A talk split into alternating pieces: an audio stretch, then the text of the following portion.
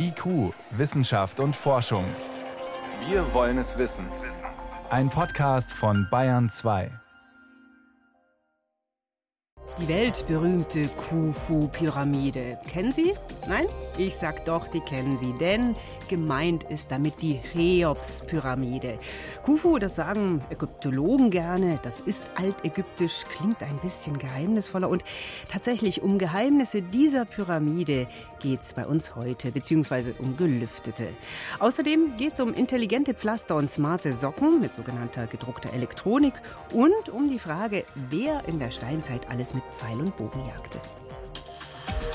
Wissenschaft auf Bayern 2 entdecken. Heute mit Miriam Stumpfe. Die Cheops-Pyramide, die ist zu Recht sagenumwoben. Die größte und älteste der drei Pyramiden von Gizeh, das letzte noch erhaltene der sieben Weltwunder der Antike, 4500 Jahre alt. Generationen von Ägyptologinnen und Altertumswissenschaftlern haben sie schon untersucht. Trotzdem gibt sie immer wieder neue Dinge preis. Ein internationales Team, unter anderem aus Ägypten, Japan, aber auch von der Technischen Universität München, hat jetzt eindrucksvoll bestätigt, was seit rund acht Jahren angenommen worden war. Es gibt eine weitere Kammer über dem Haupteingang der Pyramide. Erstmals konnte man diesen Raum jetzt von innen fotografieren.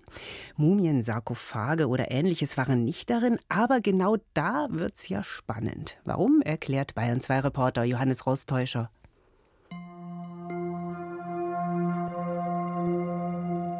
Auf dem ersten Foto, frisch aus dem Endoskop, ein leerer Raum aus weißem Kalkstein.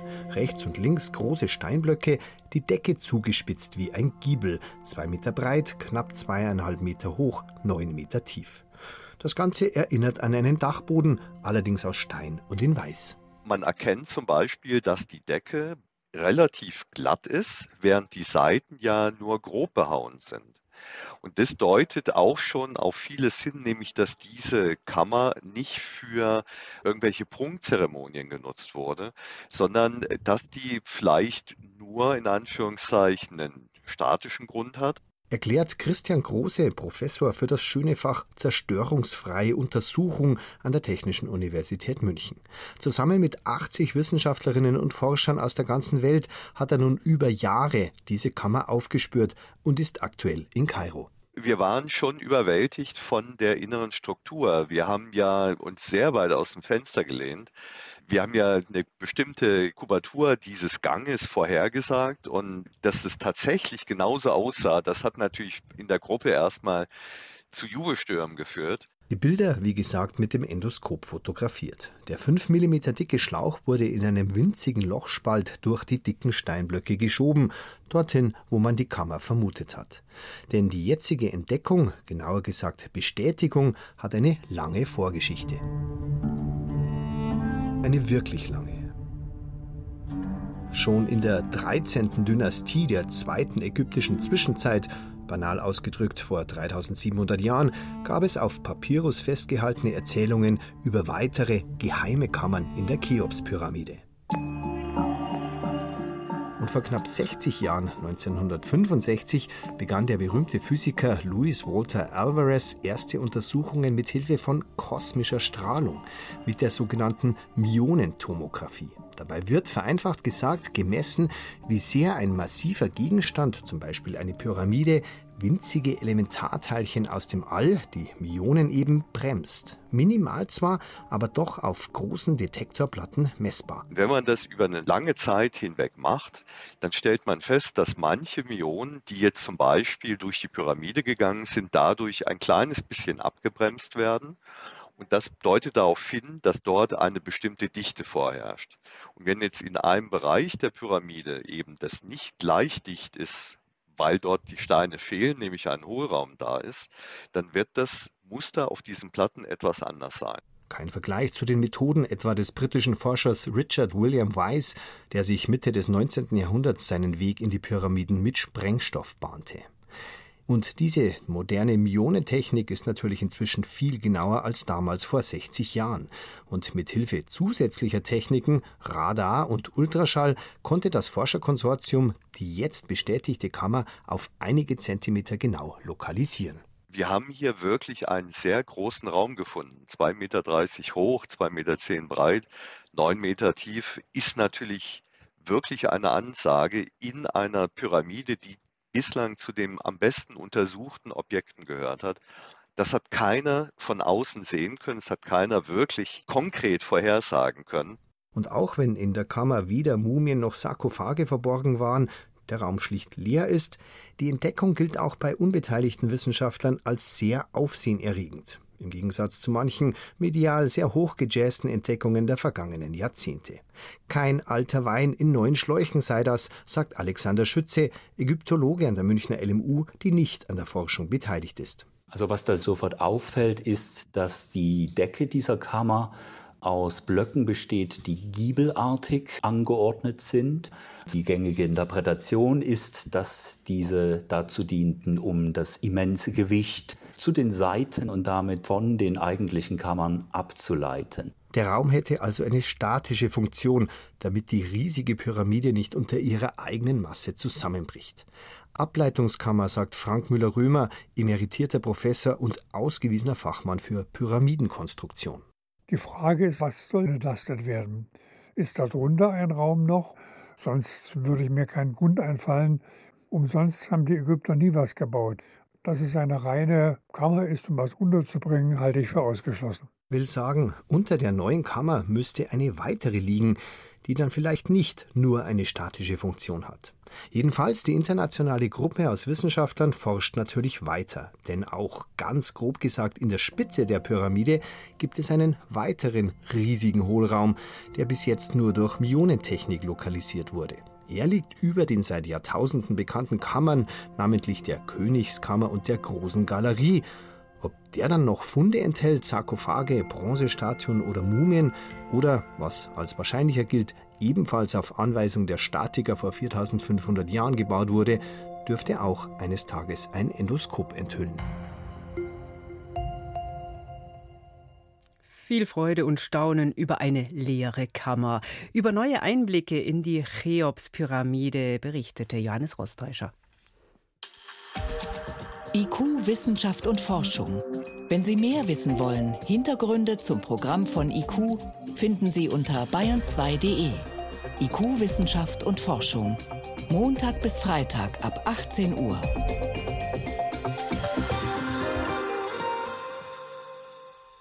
Bei Elektronik, da stellen sich die meisten vor, komplizierte Schaltungen mit Drähten, Kupferkabeln, vielleicht mal ein paar Mikrochips dazwischen.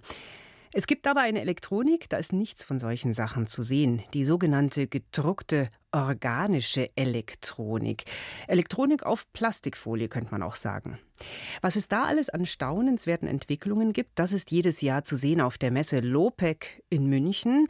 Mein Kollege Wolfgang Kasenbacher war diese Woche dort und kann uns schildern, was diese Technologie in Zukunft wohl in unseren Alltag bringt. Wolfgang, um was für Sachen geht es da?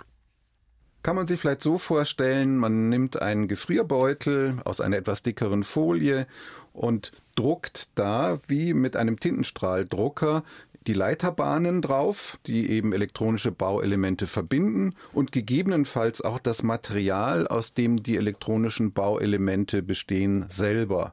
Und das ermöglicht dann eben, dass man dieses elektronische Bauteil oder die Funktionseinheit verdrehen, verbiegen, hin und her äh, wenden kann, wie eben jede andere Plastikfolie auch, was natürlich die Dinge unglaublich einfacher macht, wenn man hinter gewölbten Oberflächen irgendetwas einbauen möchte. Mhm. Wo zum Beispiel? In den Raum vom Auto. Also mhm. die Bedienungselemente in der Türverkleidung, aber auch die Technik im Armaturenbrett, wo einerseits das Armaturenbrett selbst beleuchtet werden soll, andererseits natürlich auch für die Anzeigeinstrumente Strom herangeführt werden muss und auch die Datenleitungen für das, was die Instrumente dann anzeigen. Diesmal war es vor allen Dingen die Medizinelektronik, die zum Zentrum fast auch des Interesses der nicht unmittelbaren Fachleute geworden ist. Smarte Pflaster wurden gezeigt, aber eben auch Sensoren und Aktoren aller Art für die medizinische Versorgung von Menschen. Also Elektronik ganz nah am Menschen. Jetzt sehe ich, du hast mitgebracht einen Socken. Da steckt sowas wahrscheinlich drin, oder? Da steckt sowas drin. Ähm, der Socken wird auch schon verwendet in Österreich in Pflegeeinrichtungen. Der Darf ich mal sehen? misst den Hautwiderstand zwischen eben dem Fußbereich und dem Fußgelenk. Das kann man sich so vorstellen. Also ist ein normaler Socken, da ist äh, so eine Plastikschicht äh, äh an einer Seite, die geht bis auf die Fußsohle, so ein bisschen fester ist das Ganze. Und oben gibt es noch so zwei Druckknöpfe, die dran sind. Ja. Die Socke ist zuverlässig nicht getragen und stinkt deshalb auch nicht, sondern sie misst eben bei Menschen, die sich nicht mehr unbedingt selber äußern können oder auch die zum Beispiel im Koma liegen, misst sie die Veränderung des Hautwiderstandes und das wiederum ist ein Indiz für den Stresspegel, unter dem dieser Mensch steht. Und wenn das eben Menschen sind, die also entweder aus organischen Gründen, weil sie eben gerade schwere OPs hinter sich haben, möglicherweise in einen Kollaps oder in einen Herzinfarkt hineindriften könnten, dann ist das eben ein Frühwarnsystem dafür. Wenn es Menschen sind, die einfach auch Sprachbehinderung haben oder geistige Behinderung haben, denen dann zum Beispiel epileptische Anfälle drohen, wenn der Stresspegel zu hoch wird, dann ist das auch da für das Pflegepersonal eine Frühwarnung, entsprechend einzugreifen und die Situation wieder zu deeskalieren. Also ein Teil von Überwachungssystem und das ist genau. im Einsatz schon. Das wird das produziert. ist jetzt im Einsatz, ja. Die Herstellerfirma hat auf der Lopec erzählt, dass jetzt eine Losgröße von 10.000 Stück aufgelegt worden ist und dass man eben hofft, die im Laufe des nächsten Jahres verkaufen zu können. 2.000 Stück sind schon im Markt. Hm, und das geht eben, weil das alles so flexibel und dehnbar ist, etc. Diese Art von Elektronik ermöglicht das. Genau, man kann es eben deshalb am Körper tragen, ohne dass der Körper dann in irgendeiner Weise in seinen Bewegungen beeinträchtigt wird. Und es ist vergleichsweise billig, weil es eben hergestellt werden kann wie eine Plastikfolie, wenn man es denn erstmal geschafft hat. Hm. Ja, also eine spannende Anwendung, weit fortgeschritten. Was gab es sonst noch? Dieses ganze Thema Medizinelektronik per Plastiklogik sozusagen hängt eben jetzt auch daran oder wird dadurch ermöglicht, dass man es hinbekommt, die Plastikfolie selbst, das ist vielleicht noch nicht mal so herausfordernd, aber auch die technischen Verbindungen, die eben aufgedruckt sind, dehnbar zu machen, so dass eben die Verbindung, die elektrische, nicht abreißt, weil ich das Ding in der Länge auseinanderziehe. Und damit kann ich dann eben auch sogenannte smarte Pflaster entwickeln, die insgesamt die Bewegung des Menschen nicht nur aushalten, sondern auch protokollieren. Ich kann also sehen, wenn jemand mit Haltungsschwierigkeiten sich genau in dem Augenblick so bewegt, wo es dann möglicherweise zum Bandscheibenvorfall führt und kann auch sowas entsprechend protokollieren und kann natürlich auch den Menschen Rückmeldung geben, dass er solche Bewegungen bitte unterlassen möge, wenn ihm was an seiner Gesundheit liegt. Und dieser Fortschritt auf der technischen Seite einerseits, diese Dehnbarkeit jetzt darstellen zu können, schiebt eben andererseits diese Nutzbarkeit für die Medizinelektronik enorm an. Und außerhalb des Bereichs Medizinelektronik? Es gab im Vorjahr einen BMW zu sehen, der die Farbe auf seiner Karosserie umschalten konnte zwischen weißem Aussehen und äh, dunklem Aussehen, anthrazitfarbenem und auch noch Zwischenwerte in Form von Grau oder Streifen sogar. Weil er komplett mit so einer Elektronik überzogen, ja, lackiert genau, ist. Weil mhm. die Karosserie komplett damit überzogen war. Sogenannte elektronische Tinte, E-Ink. In diesem Jahr wurde eine weitgehend vollständige Farbpalette Palette für diese Anwendung gezeigt. Nur muss man da sehen, dass auch die Hersteller von der elektronischen Tinte genauso wie eben auch von den Verfahren sagen, Leute, das ist ein Demonstrator. Im Augenblick haben wir keine Pläne, das wirklich in Serienfahrzeuge einzuführen. Das wäre das perfekte Fluchtauto für einen Banküberfall, das will man aber nicht haben. Ja, das ist das eine. Da wäre es dann noch interessanter, das vielleicht zur Tarnung von militärischem Gerät einzusetzen. Aber man ist eben da auch noch nicht so weit, dass das wirklich den harten Betrieb über vier Jahreszeiten hinweg und beim Auto auch die Waschstraßen und derlei aushalten würde. Aber es zeigt, welches Potenzial Potenzial in dieser Technologie steckt. Also interessante Ideen, die noch nach ihrer Anwendung auch suchen.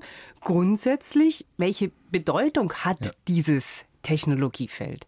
Auch neutrale Beobachter sagen, das ist eine der Schlüsseltechnologien für die nächsten Jahrzehnte in der Grundlage. Die, die es selber betreiben, sagen, genau deshalb hoffen wir sehr, dass die Politik ihre Lektionen gelernt hat aus Corona und aus Ukraine-Krieg und den Sanktionen gegen Russland und diese Technologie genau deshalb im Land und auch im EU-Bereich hält aber klingt so, als ob gedruckte organische Elektronik in Zukunft unseren Alltag durchziehen wird. Das waren Eindrücke von der Messe Lopec in München von meinem Kollegen Wolfgang Kasenbacher. Danke. Gern. Bayern 2. Wissenschaft schnell erzählt. Es ist 20 Minuten nach sechs und mein Kollege Helmut Nordwig ist jetzt im Studio, hat noch mehr aktuelle Forschungsmeldungen mitgebracht. Es geht unter anderem um pflanzliche Öle. Ja, die sind vielleicht doch gar nicht so gesund, wie wir oft glauben. Und mhm. zwar gerade wegen der ungesättigten Fettsäuren, die ja eigentlich als gesund gelten. Das finden jetzt Forschende der Universität Gießen. Die haben mehr als 30 Produkte untersucht. Olivenöl, Raps, Distelöl, Lein, Erdnuss und Hanföl unter anderem. Und dabei haben sie festgestellt, dass an der Luft aus diesen Fettsäuren mehrere Chemikalien entstehen können. Epoxide heißen die, die das Erbgut schädigen können. Ausgerechnet aus diesen ungesättigten, gesund geltenden und Erbgut schädigen, hm, das klingt nicht gut. Das klingt nicht gut und es ist jetzt auch nur möglich gewesen, weil die Nachweismethode empfindlicher ist als normalerweise. Die Forschenden haben grob gesagt chemische Moleküle getrennt und zugleich bei jedem geschaut, wie das auf die äh, das Erbgut in den Zellen wirkt.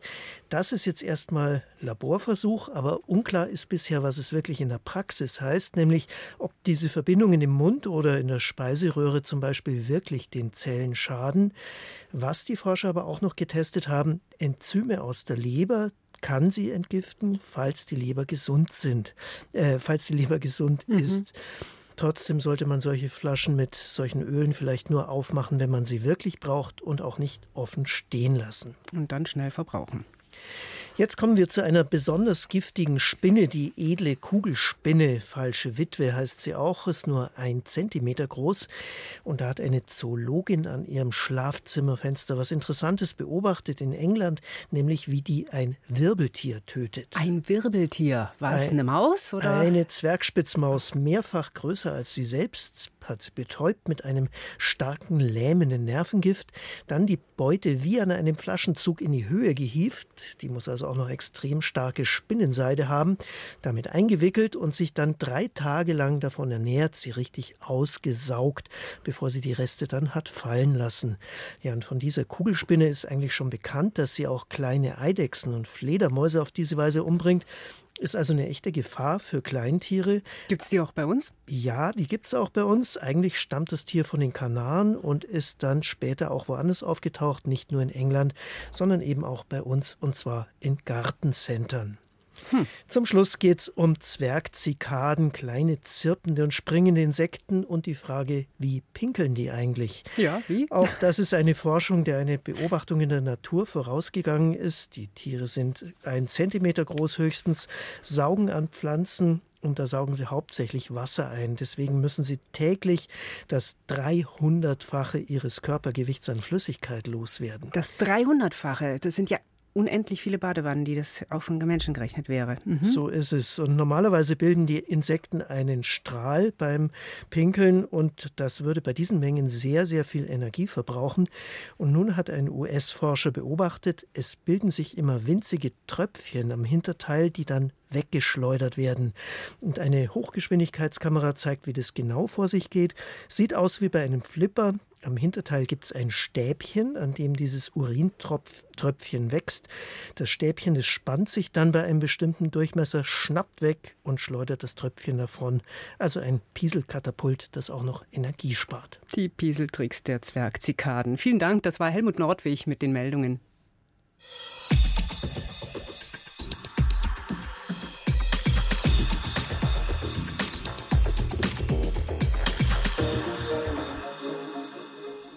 Vor gut 40.000 Jahren. Aus dieser Zeit stammen die ersten Spuren des Homo sapiens in Europa. Auch schon vorher bevölkerten Menschen den Kontinent, aber es waren vor allem Neandertaler. Jetzt hat ein Forscherteam in Frankreich womöglich Spuren des Homo sapiens gefunden, die doch älter sind, in der Grotte Mondrin im Rhonetal. Und da stießen sie nämlich auf Funde, die rund 55.000 Jahre alt sind. Caroline Düller mit Details. Hoch über dem Rhontal liegt die Grotte Mondrin. Vor Zehntausenden von Jahren haben Neandertaler hier immer wieder Unterschlupf gefunden. Doch vielleicht waren die Neandertaler hier nicht allein, sondern haben sich die Grotte mit dem Homo sapiens geteilt. Ein Team um den Archäologen und Kulturanthropologen Ludovic Slimak hat hier unzählige kleine Steinspitzen gefunden, extrem gleichmäßig hergestellt. Massenproduktion für die damalige Zeit, sagt Ludovic Slimak. Euh, Wir haben auf 50 Quadratmetern rund 1500 kleine Steinspitzen gefunden. Das ist eine beachtliche Menge und von der Herstellungsart geradezu standardisiert. Damit will ich sagen, die kleinsten dieser Stücke sind gerade mal zwei bis drei Millimeter dick und wiegen nur wenige Gramm. Und mehr als vier Fünftel der Spitzen, die wir gefunden haben, haben diese Maße. Das hat uns Rätsel aufgegeben. Das Forscherteam hat diese Steine daraufhin untersucht und ist zum Schluss gekommen, dass das die Spitzen von Pfeilen gewesen sein müssen, erklärt François Savatier. Er ist Wissenschaftsjournalist und Autor des Buches Der Neandertaler, unser Bruder. Das bedeutet also, dass Menschen da gewesen sind, Jäger da gewesen sind, die als Waffen Bögen und Pfeile benutzt haben. Das ist unheimlich erstaunlich. Denn damit hätte man Spuren moderner Menschen in Westeuropa 10.000 Jahre früher als bisher angenommen. Aber wie kann das Forscherteam sicher sein, dass es Pfeilspitzen waren? Slimak und sein Team haben die Schäden an den Steinspitzen untersucht und dabei zwei Dinge herausgefunden.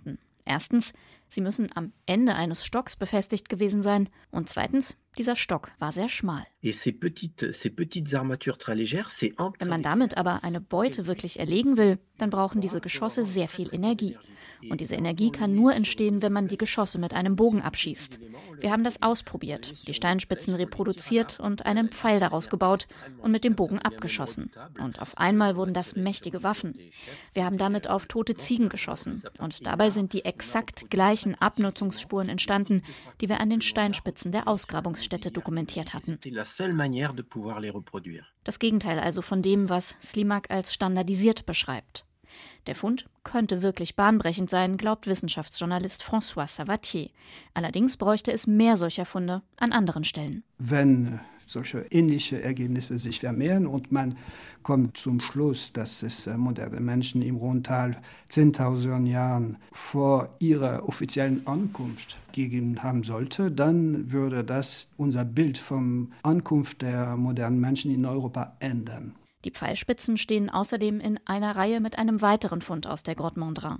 Dabei handelt es sich um einen Zahn, der, so sagen Slimak und sein Team, zu einem Homo sapiens gehört haben muss. Allerdings gebe es bisher keine DNA-Spuren, die eindeutig dem Homo sapiens zuzuordnen sind, sagt François Savatier. Es könnte aber der Fall sein, wenn Sie weitere Fossilien finden oder wenn die Methoden, die sich äh, unheimlich schnell, rasant entwickelt haben in den letzten Jahrzehnten, sich weiterentwickeln, so dass man kleine Stücke von DNA, äh, die doch in diesem Zahn sind, zusammenkleben kann und genug, damit man zum Schluss kommt, dass es sich um einen Zahn von einem Homo sapiens handelt. Diese Entdeckungen bringen aber eine ganze Reihe neuer Fragen mit sich. Zum Beispiel, warum die Neandertaler die überlegenere Technik von Pfeil und Bogen nicht übernommen haben, wo es nun doch so aussieht, als könnte diese Technik auch während ihrer Zeit schon existiert haben. Aus Sicht von Forscher Ludovic Slimak ist die Frage nach der Überlegenheit einer Spezies in diesem Fall aber falsch gestellt. Ich glaube, die richtige Frage ist, ob es so etwas wie eine Ethologie des Neandertalers gegeben hat, ein Verhalten, das ihm als Spezies eigen war. Die Frage also, wie der Neandertaler die Welt wahrgenommen hat, seine Spuren in ihr hinterlassen hat. Die Frage, ob Homo sapiens dem Neandertaler überlegen war oder nicht, ist unwichtig. Die wichtige Frage ist, wer war der Neandertaler? Was sagt das darüber aus, was Menschsein bedeutet? Und was sagt das über unser Menschsein? que d'être humain et qu'est-ce que cela dit de notre propre humanité. Bisher sind die Funde von Slimak und seinem Team keine letztendlichen Beweise dafür, dass der Homo sapiens 10.000 Jahre früher in Westeuropa war als bisher gedacht. Doch die Entdeckung untermauert eine Hypothese, die durchaus ernst zu nehmen ist und die nach weiteren Forschungen ruft. Wer hat da mit Pfeil und Bogen gejagt vor Zehntausenden von Jahren im Rhonetal? Vielleicht einer unserer Vorfahren, ein Homo sapiens.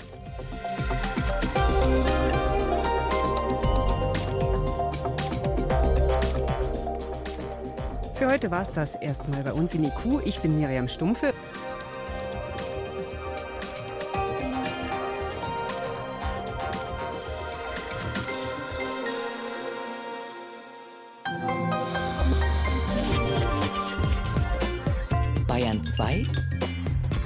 Radio Mikro.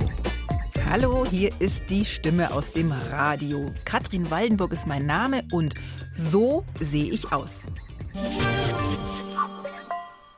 Total egal, oder? Wie ich aussehe. Das hier ist Radio. Ihr könnt mich nicht sehen und ich kann euch nicht sehen. Aber trotzdem hat man ja irgend so ein Bild im Kopf, wenn man mit jemandem in Verbindung ist, ohne ihn irgendwie zu sehen oder sie. Und ihr denkt jetzt vielleicht, ich habe ganz kurze schwarze Haare oder ganz lange gelockte Helle oder vielleicht eine Knubbelnase. Ja, und ich, ich stelle mir euch natürlich auch irgendwie vor. Nämlich so. Also ich sehe da Kinder, die mit einem Fernglas ganz weit wegschauen oder mit einer Lupe ganz kleine, nahe, winzige Sachen genau anschauen.